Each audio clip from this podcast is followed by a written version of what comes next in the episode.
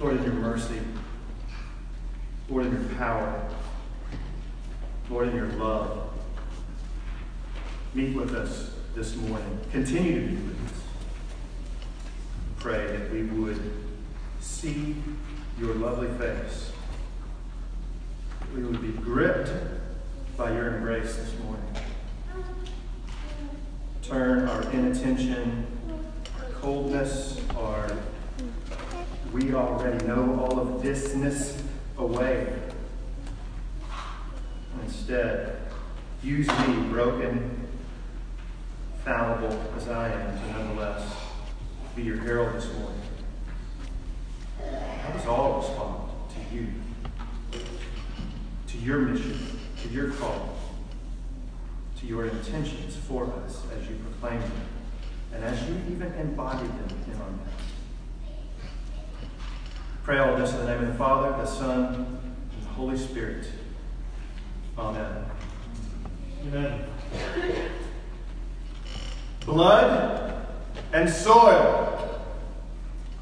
Blood and soil. This is a Nazi slogan indicating a fundamental and even mystical connection between a particular land and a particular people.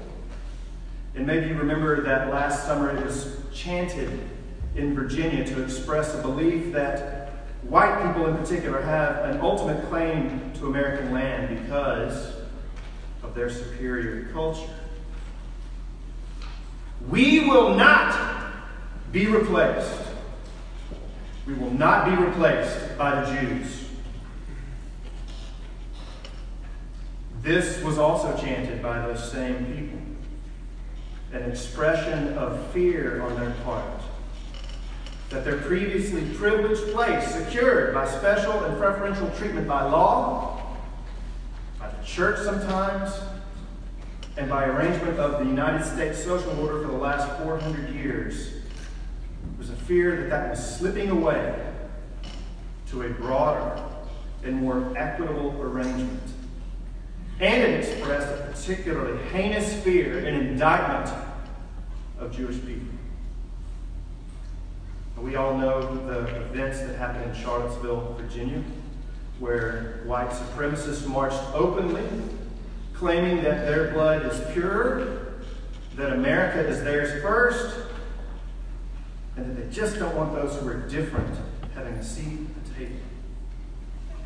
If you're like me, maybe you thought that those views exotic, strange, abhorrent were kind of rare, just like a lightning strike. Yes, it does damage, but it's so occasional and remote, it doesn't happen that much. But what we saw in Charlottesville is that it's not like these views are not a lightning strike.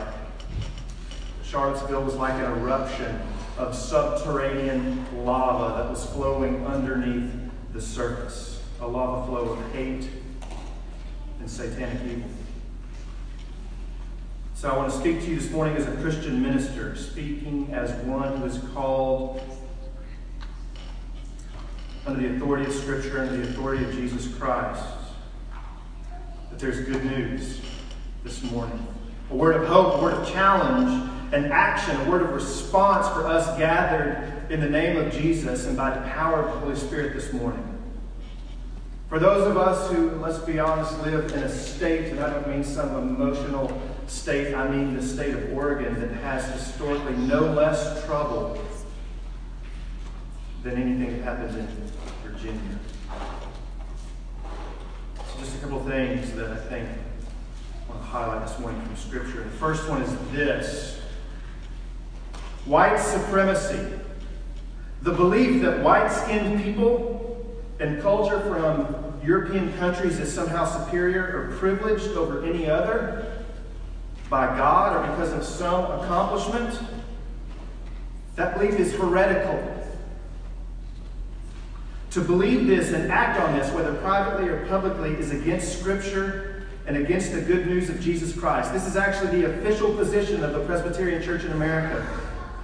Two years ago at GA, this is exactly what we said. And to believe this, to believe in white supremacy and live it puts one in danger of hell. Any view of blood and soil is untenable for the Christian. Why? Is it because I'm just some mushy liberal who lives in Portland? No. How do we know? Because this is what Scripture teaches. Listen to what John 1 says. Chapter 1, verse 1. In the beginning was the Word, and the Word was with God. And the Word was God. He was in the beginning with God. All things were made through Him, and without Him was not anything made that was made. In Him was life and the life was the light of men. The light shines in the darkness, and the darkness has not overcome it. The true light, which gives light to who? Everyone was coming into the world. He was in the world, and the world was made through him, yet the world did not know him. He came to his own, own people did not receive him. But to all who did receive him, who believed in his name, he gave the right to become children of God, who were born not of blood, nor the will of the flesh, nor the will of man, but God. John 1 is amazing because of the universality of this passage. The verse, the very first verse starts out, in the beginning was the Word. Why? Because it wants to associate what he's saying here about Jesus with Genesis 1, the creation of everything. And when Jesus comes, he comes for the world, the cosmos, a world of sinners. He is the light. The one who created everything comes to be offered to everyone. And what does John go on to say? Who is it that is privileged to know him and to receive his life? Look at verse 12 if you have your scriptures open. It's not those of blood, so it doesn't matter your ethnicity, your race, your heritage. It's not those of the will of man, verse 13. It doesn't matter your cultural or moral achievements. They don't commend you to God, so it doesn't matter if your culture committed, uh, created democracy or Donkey Kong. Those things are not what commend you to God. Rather, it is the gracious will of God in faith alone that gives you Christ. Let me say this just by the way. To critique white supremacy is not, a, especially by a white person, is not some form of self hatred or inducing us some shame about being white. But it is saying that baptism and faith and the Holy Spirit are more important in shaping our self understanding of who we are. Baptism overcomes, the Holy Spirit overcomes, Jesus overcomes what might be perceived as a certain kind of fragility at looking at these issues. But it's not just John 1 that talks about these things. If you have your Bibles, look at Acts chapter 2, starting in verse 5. We read that after Christ had ascended to heaven at the Feast of Pentecost, he poured out his Holy Spirit. And the passage says this Now there were dwelling in Jerusalem Jews, devout men from where? Every nation under heaven. And at this sound, the multitude came together, and they were bewildered because each one was hearing them speak in his own language. And they were amazed and astonished, saying, Are not all those who are speaking Galileans? And how is it that we hear, each of us in his own native language? We hear them telling in our own tongues the mighty works of God. And all were amazed and perplexed, saying to one another, What does this mean? Peter, standing with the eleven, lifted up his voice and addressed them saying, and going on to verse 16, this is what was uttered through the prophet Joel. In other words, this what seems crazy, people speaking to one another's languages, everyone coming together from every nation under heaven. This is God's plan. This was an accident of history. In the last days it shall be, God declares, that I will pour out my spirit on all flesh. And your sons and daughters shall prophesy, and your young men shall see visions, and your old men shall dream dreams. And it shall come to pass that everyone who calls on the name of the Lord shall be saved. Everyone, without distinction, culturally, ethnically, racially. When Christ's kingdom came, and by the way, kingdom is a political term. Kingdom is just the extent of the reign of the king. All right? When Christ's kingdom came, it came as a kingdom that was not localized to one region, to one land, to one people, one culture. God's Spirit is poured out on all flesh. God's people includes those from every nation under heaven. In God's ordering of reality in Christ, there is no preferred people or place. Jesus is the preferred one. Who is it that makes up the people of God? Jew and barbarian, Cambodian and Canadian, Spanish and Finnish, Ethiopian and Australian, and everything in between on that gamut. How's the song go? Red, yellow, black, and white. They are precious in his sight. His spirit is mobile. It sweeps up all kinds of people into the fold of his kingdom. In fact, what should stand out is that the creation of the church is an undoing of the curse of the Tower of Babel in Genesis chapter 11. There, the people are separated and scattered because of their rebellion towards God. But now, with the coming of Christ, a new people is called, people from all over, a people called the church, the gathered ones, made up of all nations and cultures, and it's formed for God's glory.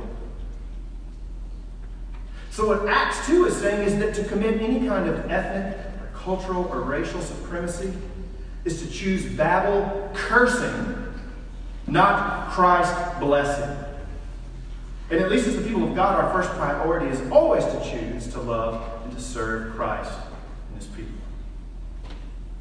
All right, so there's the first point. But here's the second one. How do we go about and serve Christ in this context? How do we be the church in our current moment? Well, first and foremost is this as Christians, we cannot hate the haters. We cannot. You see, now is when we are called to be Christians and love those whose views are evil and corrosive to Christianity, even as many of these beliefs are often cloaked in the language, if not the substance, of Christian faith and conviction. And I want to be honest with you, I'm not worried about fake news on NPR or Fox or anything like that. I'm worried about fake good news in the pulpits, especially evangelical and PCA pulpits in the country. I think it'd be easy for us to hate those who commit acts of violence or terrorism. And Charlottesville was domestic terrorism. And some of these were my thoughts. They were ungodly. But as those events happened and as subsequent events have happened, I think I, I thought, God, why not? I'm not saying this is good. I'm just admitting because we're in church. Where we're all vulnerable and admit we need Jesus. God, why not let the police treat those racists like they usually treat black people who legally gather? Yeah. Do you remember going back to another incident just a few months before? Do you remember the response of the Christians in Charleston? After a white supremacist came to their church and sat in on and listened as they prayed and expounded on Scripture, they went to a Bible study, and then he stood up and killed most of those in attendance. Do you remember what happened? How they cursed him, how they burned him in effigy, how they blamed him for being white? No, none of that happened. What happened? When he had his court arraignment date, some of the very survivors who had seen their friends and family massacred showed up to his hearing just a few days later. And what did they do? They publicly forgave him. I forgive. I forgive you. They did not allow themselves to become like him, sharing his hate, but just redirected back at him.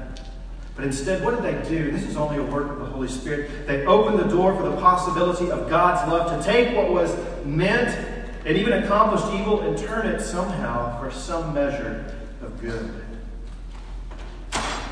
You see, we cannot presume we are better, smarter, or more moral than those whose sin and theology we oppose. John says in his first letter to us this in 1 John chapter 2 Whoever says he is in the light and yet hates his brother still in darkness. Whoever loves his brother abides in light. In him there is no cause for stumbling.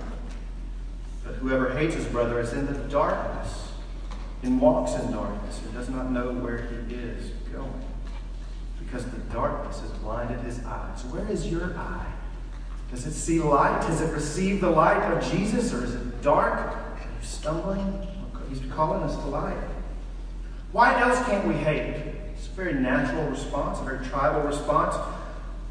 At least for us who name Christ, this is why. Because we are now united to Jesus by faith. And his life is our life, not just as some kind of example, though it is surely that, but somehow mystically, mysteriously, by the power of the Spirit, we share in his real life. And how did Jesus respond to us when we hated him? Listen, Romans chapter 5 says this while we were still weak at the right time, Christ died for who? The ungodly. Who is the ungodly? That's all of us. For one will scarcely die for a righteous person, though perhaps for a good person one would dare even to die. But God shows his love for us in that while we were still sinners, enemies, Christ died for us. Since therefore we have now been justified by his blood, much more shall we be saved by him from the wrath of God. For if while we were enemies we were reconciled to God by the death of his Son, much more now that we are reconciled shall we be saved by his life. Just as a quick aside, this is talking about justification by faith. Does justification by faith, is it just this private thing? Is it simply just about our relationship to God? It's primarily that, but it is extensive in its effect and how it shapes how we live in the world. We've been saved by grace, and so we operate by grace. We see first that the chief sinner is who? It is us.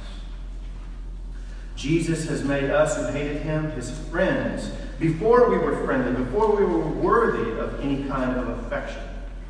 And he gave his pure, holy blood to wash away our sin and make us his family, to give us what? Ephesians says, the whole world, so that now we can love. We have to love because we have first been loved by God through the cross and the resurrection. Well, that's the second thing, but here's the last thing. And this is where what does it mean to be justified has implications. What does the kingdom look like? Is this embodied by us, the church? This is specifically for white Christians. White Christians cannot ever again turn from loving those who fall into the crosshairs of this satanic belief and practice. What about the Jews? They were mentioned in that rally. What's the response of Christians to Jewish people? Do we scorn them? Do we treat them with suspicion? Here's a good word. Maybe the only word that we would say, just given the history of how Christians have treated Jews. What do we say to our Jewish friends? Thank you. Thank you for the scriptures. Thank you for the prophets, for the Psalms, for the tradition, for the history. Thank you for Jesus. That thoroughly Jewish, circumcised, Hanukkah celebrating Hebrew, who we also worship, is God. Scripture says that salvation is from who? It says in John chapter 4, salvation is of the Jews. And so maybe some of us would be privileged to read Scripture with our Jewish friends, and we can learn from them. And maybe we can talk about the Messiah and give an account for the hope that is in us for the hope that we believe God is extending to them. But we do this in humility and patience and in a position of gratitude and through persuasion, not coercion. We also do this, we Christians, majority white for the time being, are also never again permitted to separate, and I mentioned this earlier, spiritual and political again. And none of us, frankly, do that anyway. I think this is just kind of a smoke and mirrors game. All of us, if we're worth our salt as Christians, have some kind of a public face to what we believe and how we live our faith. We just can't even use this language or this false theology anymore about separating the spiritual and political again. We can't put partisan politics or partisan principles above the kingdom. It means whether you're liberal or conservative, whether you're socialist or libertarian, Republican or Democrat, none of that goes above our devotion to Christ. There was a poll recently taken, done by the Barna Group, I think it was about a year ago, done of evangelical pastors, and they, in, in the midst, of it was doing a sample of a lot of things, but this was one striking, arresting comment that came from evangelical pastors about their own congregants. And they said this Our people love America more than God.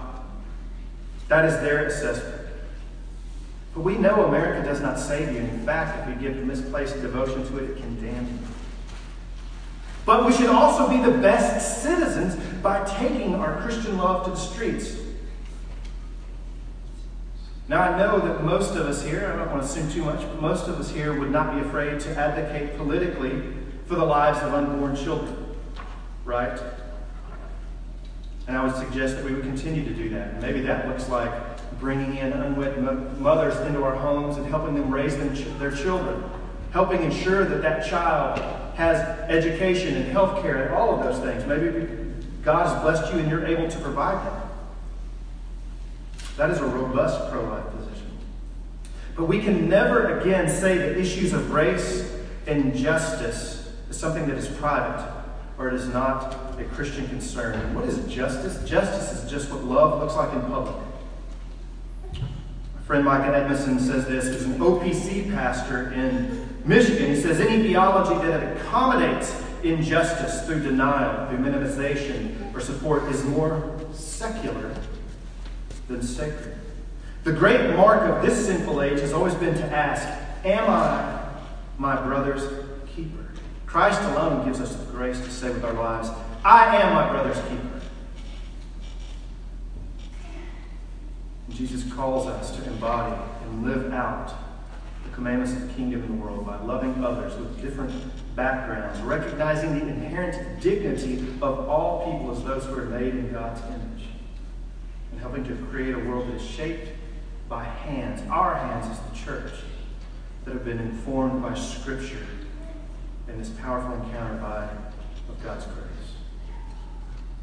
So that means that there are, for us, again speaking to my white brothers and sisters here, there are Latino and Asian and black Christians that we have just got to get to know. We have to be more intentional. It's not just about having them for coffee or beer. Sometimes, I'm not saying leave Ascension, but we need to go to their church services and listen. So maybe go to evening worship. Maybe move to their neighborhoods. Make sure that they can move into yours as well. And intentionally have your children in schools with them and into our homes. Bear witness to the hope that you have in you. What is the hope of the world? Jesus puts it on us by his power. But we are the answer to what is needed. And not because we're something in ourselves, but because we carry his spirit. What, what can we bear witness to? We're a sinner, we're forgiven, and we're filled with the Spirit. And we are children of God with all kinds of different people. So we need to advocate in whatever way possible for justice as those who know the Prince of Peace, the Savior of a world of sinners, who carries, according to Isaiah, the government on his shoulders. This is an extension of the hope that we have in us.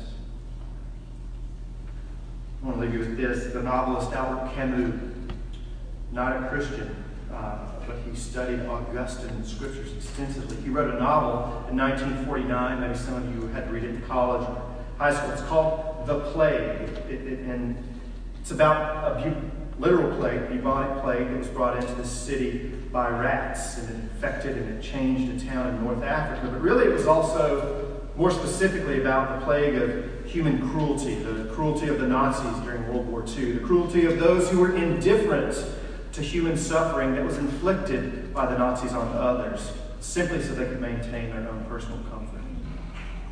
Maybe for us, if we were doing a reading of, and I'll let Eric do the readings, but we could maybe think of the plague for us as the cruelty of institutional and social racism. Towards the end of the novel, the main character says this A loveless world is a dead world. And always there comes an hour when one is weary of prisons, of one's work, and of devotion to duty and all one's cares.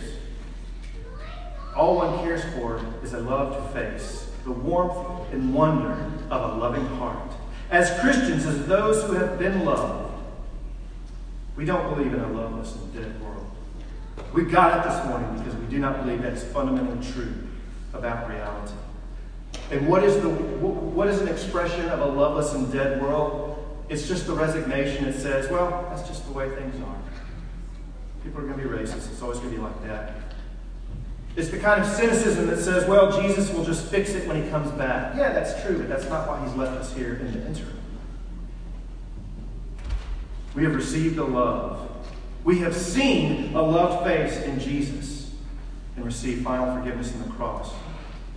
And more than duty, more than the punitive power of law, we can display a kind of public love that says with our voices, that says with our presence, that says with our money, these lives count to God. And all lives matter when the lives of the oppressed, the abused, and the marginalized matter to all of us. That is the hope of the incarnation. That is the hope of the resurrection. And yes, that is the hope of the ascension. And that is the hope of ascension. Let us pray.